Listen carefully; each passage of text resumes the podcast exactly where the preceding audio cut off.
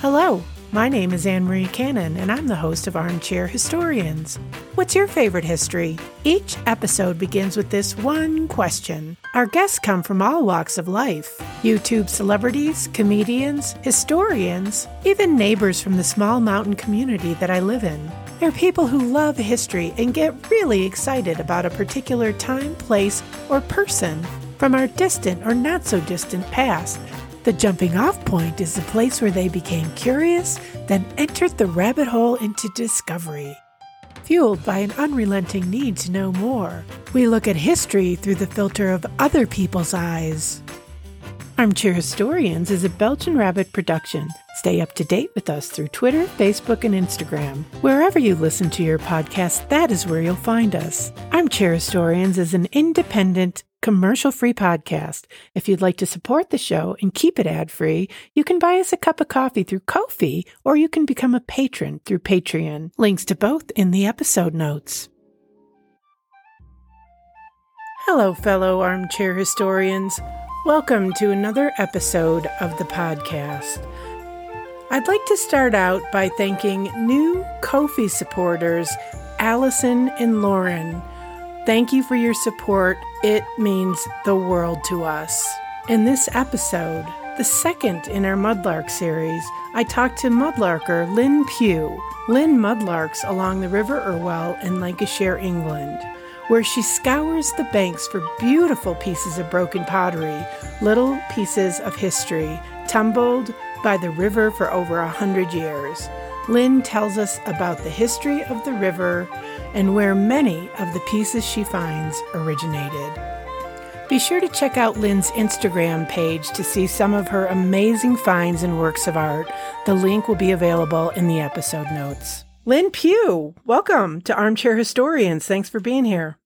Thank you so much for having me. It's a pleasure. Oh, I'm so excited.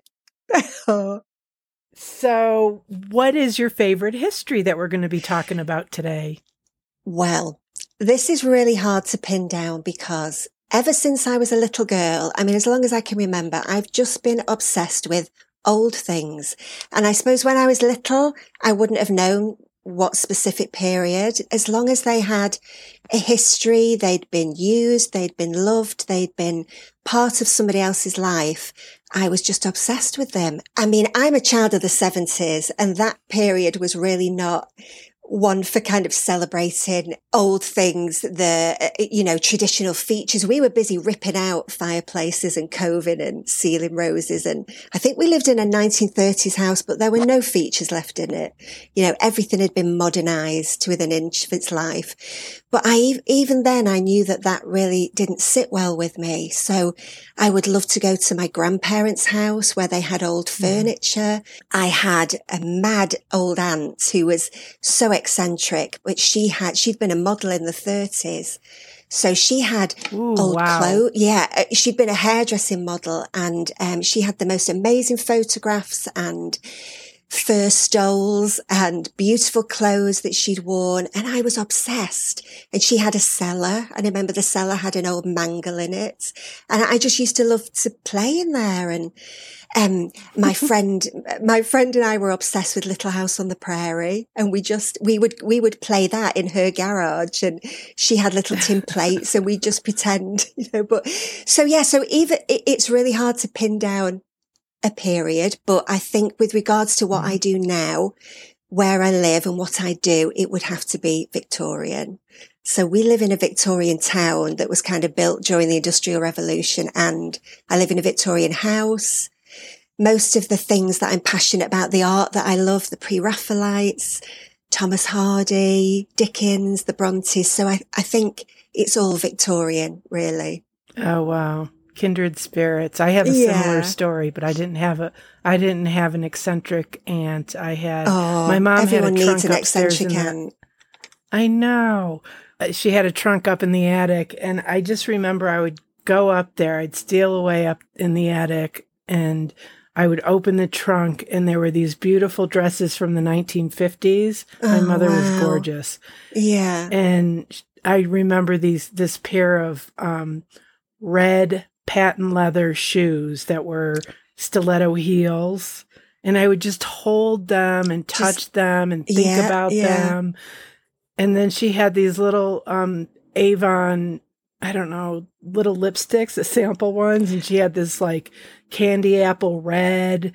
I just, oh. I get it. We're kindred yeah, spirits when it yeah, comes to yeah. things in history. It's It seems like people are born into it or not.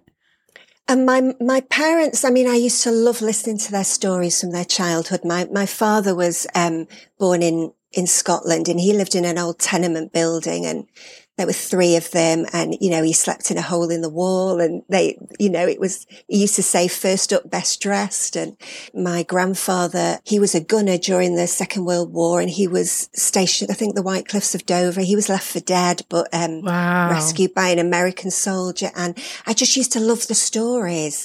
But my, my parents were very modern. You know, they always wanted the newest thing. And like I say, our house, everything had been kind of, any kind of feature had been removed, and you know the doors had been replaced with glass, mottled glass doors, and we had gas fires, and you know I think we had a pink bathroom suite. I can't I can't remember entirely, but you know it was modern, and I just knew even then just didn't sit well with me. I felt like I'd been duck-born, mm. you know, in the in the wrong era, really.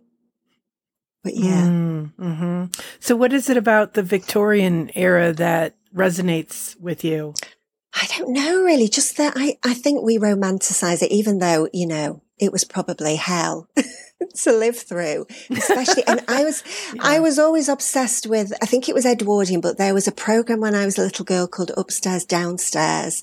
And it, it, okay, it featured a, a, a period house, and it was the landed gentry upstairs and their, their servants downstairs. But I was, I was obsessed with the downstairs. And the kitchen and the kitchenalia and the scullery maids. I was just obsessed with that. But yeah, it was always the, um, the kind of everyday things. We did obviously about kings and queens at school, but I was just interested in the everyday, you know, how people lived and what they used and what they wore and what they ate. Just, you know, the kind of mundane things, but that were fascinating to me.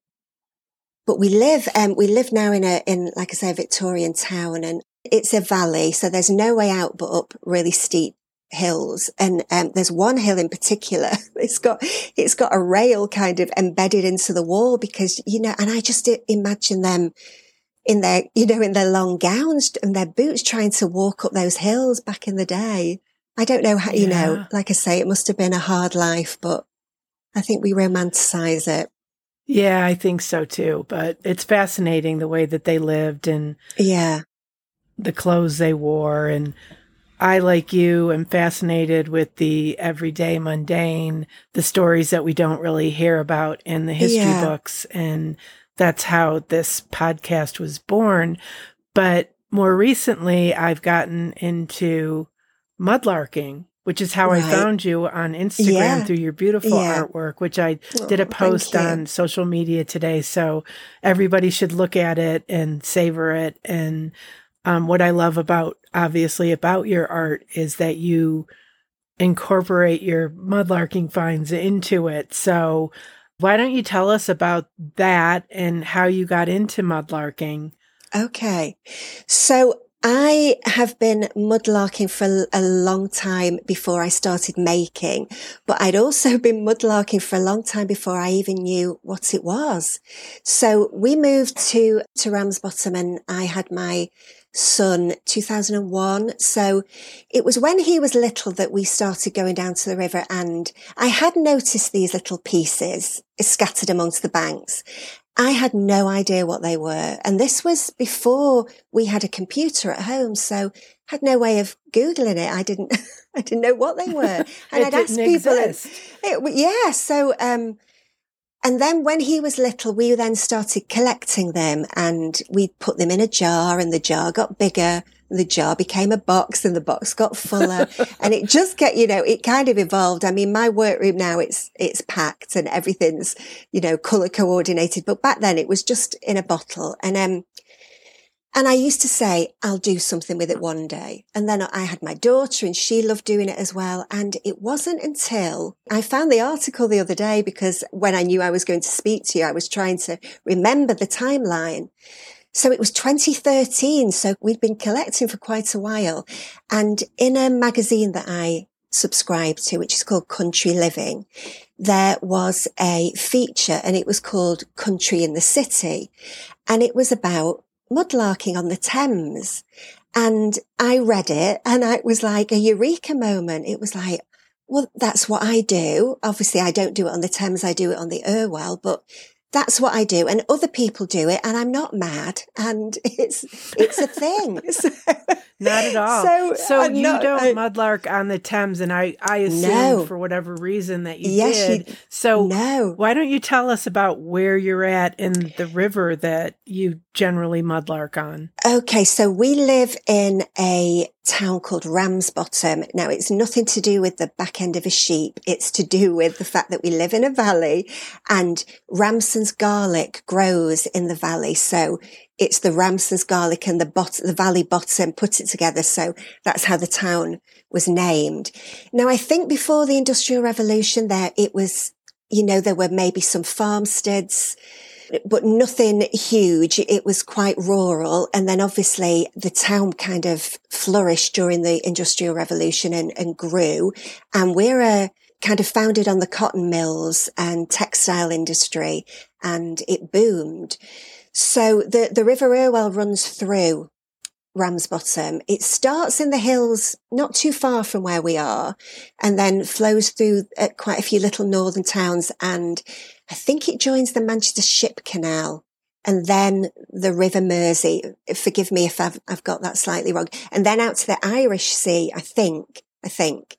So apparently there was a family of tenant farmers called the Grant Brothers, and they had, they'd had a few bad seasons, a few failed crops, and they'd heard about the flourishing textile industry in Lancashire.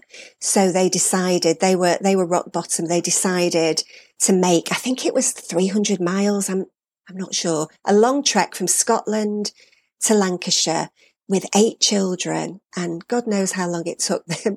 And the, supposedly they stood looking down into the valley and they saw the River Irwell running through, and it reminded them of where they'd come from.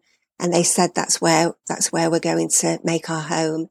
So they joined some, some mills and kind of worked their way up. They opened a little shop in the centre of the town and just worked their way up, and then bought mills, employed a lot of people. They were supposed to be very philanthropic, kind employers, which was maybe not how most employers were. Supposedly, when they'd made their fortune, they met Charles Dickens in Manchester. So we're only about twenty-five minutes from Manchester. They met Dickens in Manchester. Wow. And then he, he wrote, yeah, Nicholas Nickleby, and they, there, there was a pair of um, twins called the Cheeryble Brothers. Uh-huh. And it, it said that they were based on the Grant Brothers. So they were kind of immortalised in English literature history then. So, yeah, so the park that I mudlark in, where the River Irwell runs through, they built a stately home there. I think there had been something previously, but I think they rebuilt it, Nuttall Hall. So I mudlark on the river mainly there. And so I presume most of the finds that I find are the remnants of their life and their, their employers' lives. There were cottages where staff lived. They're still there, but the hall was demolished in the fifties, I think. So yeah, it's just really lovely to think these little pieces you find. Was it from them? It's just wonderful to think of the line of the history of something you pick up that maybe hasn't been handled for all those years. And then mm-hmm. to kind of make it into something else. That's what I get my kick from. So, yeah, I think lots of people mudlark and keep the finds, but um, to kind of then make it into something else. So it's living again. Yeah. yeah well, and that... what I love about your pieces are you don't use a lot of pieces in each work of art. So it really causes you to focus on the specific. Oh, yeah. And it's, yeah. you, it seems like you use pottery and china and that type of thing that you incorporate into your artwork. And yeah. I love that because you really focus on that one little piece. On those little pieces. And they're all so different. They become something in the water that you you can't make that. You can't make those rounded edges and the crackling mm. and the, you know, the watermarks. You can't, so that's, you can't get them anywhere else. You've got to pluck them out of the river. And it's, it's like you're effects. partnering with nature as an yeah, artist. Yeah, kind of. Time and tide, although the Irwell isn't tidal, but you know, they've they've been in that river for so long. So it's not a tidal river. No, it's not a tidal river. No, no. I know the Thames is, but the Irwell isn't. You're dependent on like dry seasons for new dry season. Yeah, I mean, sometimes I'll go down. We get a lot of rain here, as you can imagine, and sometimes I'll go down. You can't get anywhere near it, and then other times you go down and it's. You know, the river's really far out. It's quite rocky. I know the Thames is, they get a lot of that mud that preserves things, whereas mm-hmm. the Irwell, the little beaches that I kind of go to are quite rocky. So I don't know if I'd ever find the things that you, that you, I find similar things, but I don't know, I don't think I'd ever find an intact pipe bowl because I just mm-hmm. think they'd be smashed to pieces before I find them. Interesting. So okay. larger pieces are quite hard to find. You get a lot, you know, it's all broken up, but smoothed and beautiful. But yeah, I think different in that way. I like that about the pottery is like those rounded edges and that type of thing. So one of the questions I ask, which you kind of already answered, is where do we see this history in pop culture? And, you know, part of the history you talked about was the founders of Well, not the founders, but, you know, the business people who yeah, yeah. put your town on the map and how they were incorporate, incorporated into uh, Dickens' story. Where else do we see this history in pop culture? We're so into recycling now. It's the ultimate recycling, isn't it? To, to be plucking something from those ages out of, out of the river, any river, and making it into something else. It's the ultimate recycling, really. It's waste disposal, but and it, it just seems so much more glamorous. And to be to be making something from something you're really just clearing away. You obviously know the pipe bowls, that day's cigarette butt, really, but so much more glamorous. But to kind of so much take more those and so much more glamorous. I always think about the future and the things that we discard and what it's going to be like for people if we have a future.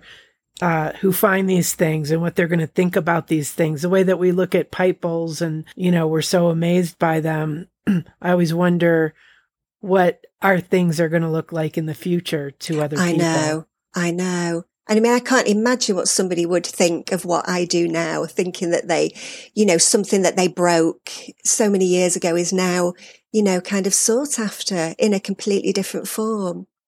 I hope they like it. Right. I'm sure they will. So tell me, what is your favorite find? I love finding children's toys because that was another thing I was obsessed with when I was little. And um, I remember seeing, I think it was on Blue Peter, which was a kids program years ago. I think it's Queen Anne's Doll's House. I think it was from the twenties. And it's the most amazing thing you've ever seen. Do you, have you heard about it? I think it's on... No. Show at Windsor Castle. It's that you need to have a look. It's amazing. And it's open to the public. So I was always obsessed with dolls' houses. I never had one. Um, so when I find little pieces of dolls' house china or um, little tea sets, I, I just love it, knowing that the kids have played with it. I find a lot of, um, they're called different names, five stones or alley gobs. Uh, they're little, they look like little dice, but they're ridged and they're usually blues or browns, and they would play with them like jacks. Are you familiar with jacks where mm-hmm. you throw the ball and you yep. catch the little things on your hand? So it was like the yeah. equivalent then. And you find quite a lot of those. Frozen Charlotte dolls. I love finding. Are you familiar with those? Yes. Yes. So they're, yeah, the little tiny dolls that they, um, I think they were German in origin. and they, they, their, their limbs don't move. I think they were meant, I think they were originally made to be played with in the bath. So they were, they were glazed on one side, not the other, so that they would float, but they were sold for like a penny, and they would, sometimes they would hide them in Christmas puddings, or they would use them in dolls' houses. So finding those is fab. Um, yeah, that, so children's toys are my favourite things. So most of what you find is Victorian. What's the oldest thing I you've think, ever found? I, I, I'm not sure. I think ninety percent of it is Victorian. Yeah, because I, like I say, I think before the the Industrial Revolution, there there were probably farms here, there and everywhere, but maybe not running right along the river. And I think most of what I find is Victorian. Nothing, nothing of major age, but just, you know, fascinating to me, really. Yeah, I love it. I went to, we just got back from the U K, so we traveled up into Edinburgh and we went to York. And then not quite three years ago, I had, we were planning a, a trip to the U K, and I got my Mudlarks license because I was obsessed right, okay. with it. I live in Colorado. Right. And um, I started watching, you know, like Nicola White, Uh, yes. YouTube videos yeah. and uh, Sci-Finds, who I just interviewed, and became obsessed. But then I had to cancel my trip because of the pandemic. Okay. And luckily, when we planned this new trip, my my Mudlark license was still good. Do you need a Mudlark license, or can you just go and pick up I think you can just river? go. I, I mean, I remember when I very first started, and I, I did panic a bit thinking, do I need a license? I can't, I think I looked into, I think I asked Nicola actually, I think I reached out to her and asked her, but no, I, I think because the Irwell doesn't, you know, it, it's not the same as the Thames where it flows along. Yeah. Great historical, you know, important buildings where there could be something of great value. It, you know, right. no, I don't think so. Not that I know, anyway. Yeah, yeah, obviously you've been doing it for years. And it's kind of like here with metal detecting. Unless it's distinctively been determined that you can't metal detect in a particular area, a lot of times it hasn't even been discussed yeah. in public places. So you just kind of hope that hope for the best, or if you know, you know, the owner of the property, that type of thing. Yeah. Yeah. Um, and nobody's ever said anything to you. I, yeah. And I guess that's what it is. The Mudlark license is just for the River Thames. And so I did get to Mudlark five times while wow. I was there, which was amazing. And the history, like you said, it got, it extends so far back, and yeah, it runs along so many important historical areas. And then you have, like you, you were talking about the anaerobic uh, clay and how things get preserved, and yeah, you can find some amazing finds there. And like my, so I, what did you, what did you find? Oh, I was hoping you'd ask.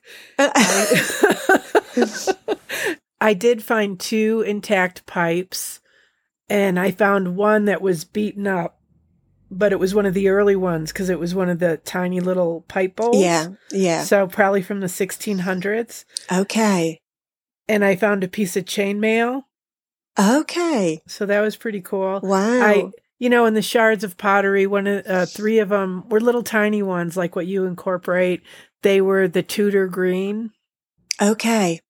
So that was pretty cool. Um, and then, you know, other things that I'm not quite sure what time period they're from. I have one piece that might be Roman, but I'm not sure.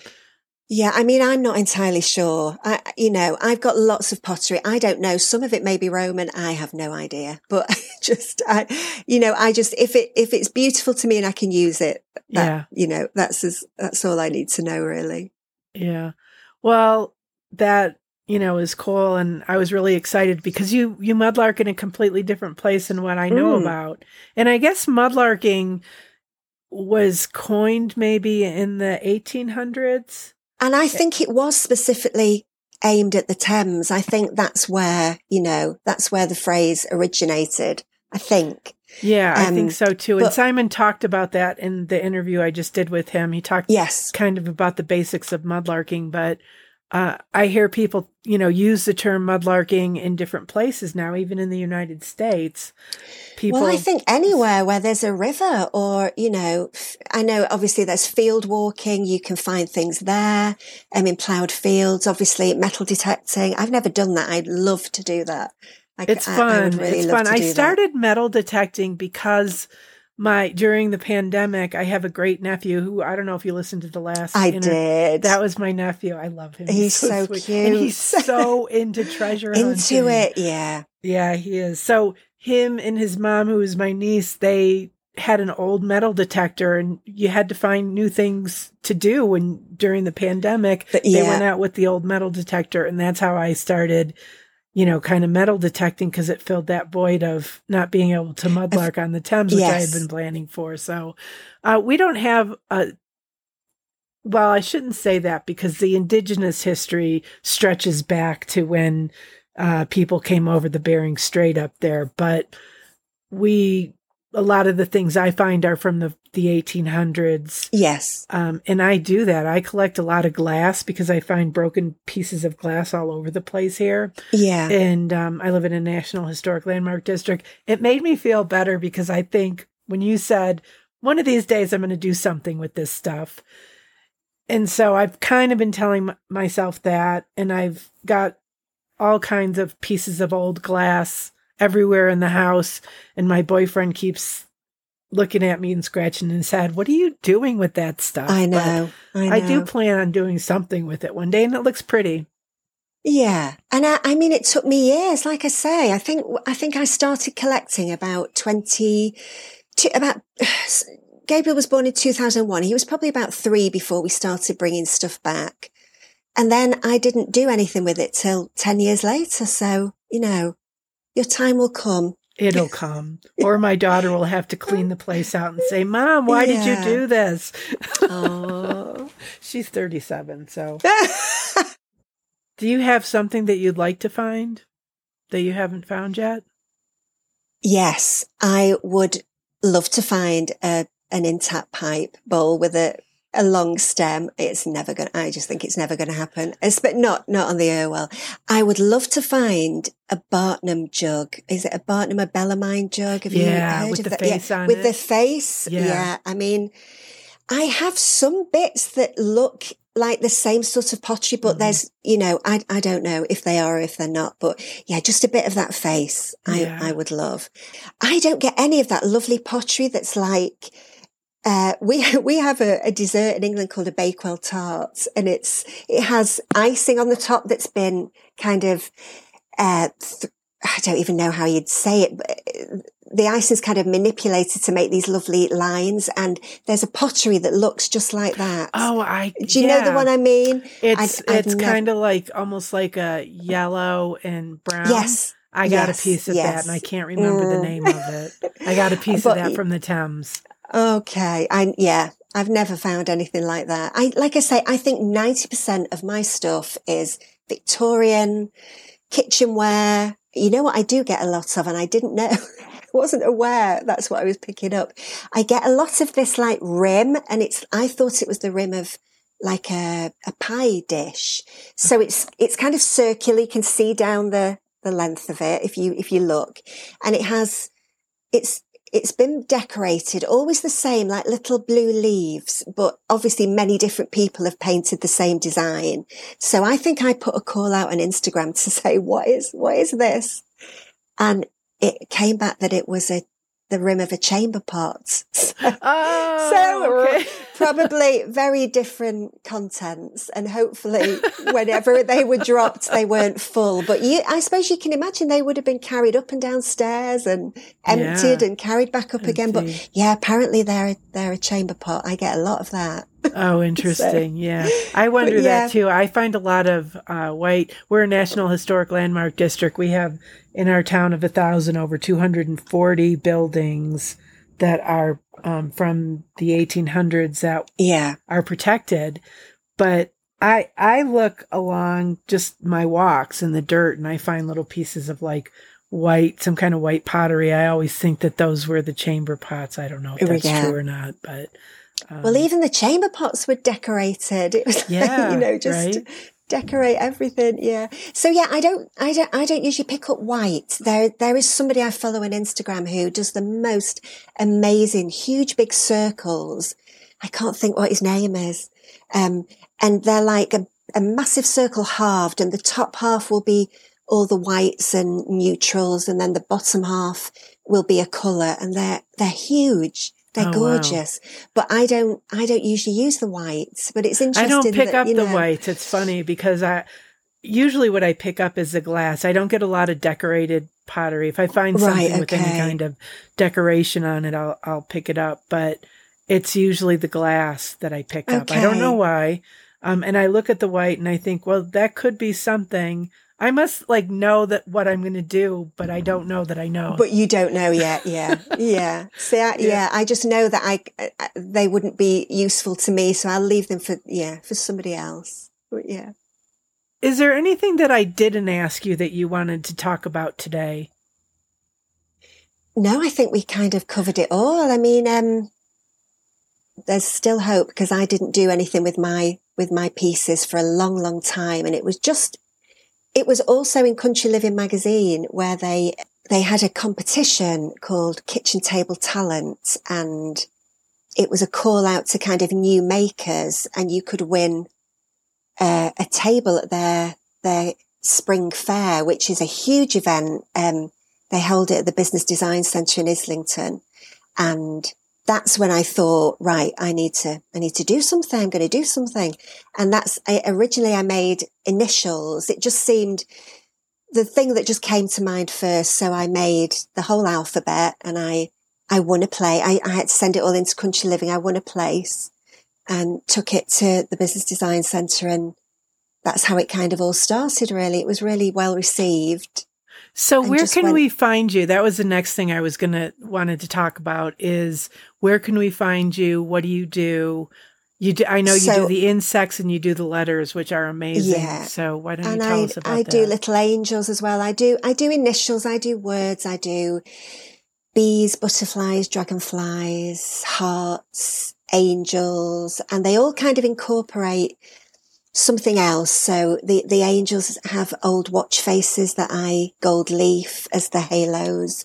Um, the dragonflies and butterflies have old postcards that I try to get them a similar age. They're, you know, Victorian. Oh, so those, Edwardian. The base of those are postcards. Yes. Yes. I try and incorporate something else that's of an age into them as well. And yeah, so I'm stocked in two local shops. Oh, nice. You know, you just message me on Instagram. Instagram's my kind of biggest audience, which is great.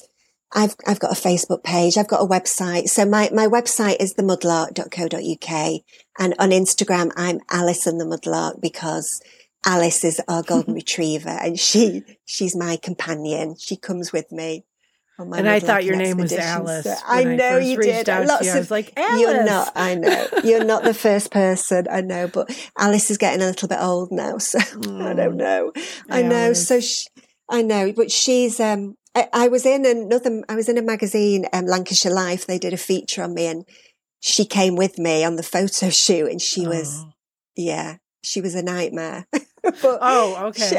She, she was. But um, it was it was lovely to have her be part of that. So, but yeah, she's twelve now, so she can't kind of scramble up banks anymore.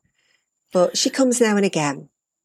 Oh, so yeah. And on Instagram, what's your username? It's Alice. So Instagram is Alice and the Mudlark, which is how I found you. And I reposted yeah. one of your uh, works of art this okay. morning, so it has all your information in there. And oh, thank you. So yeah, you could, you definitely should, uh, listeners, check out her lovely works of art and her website.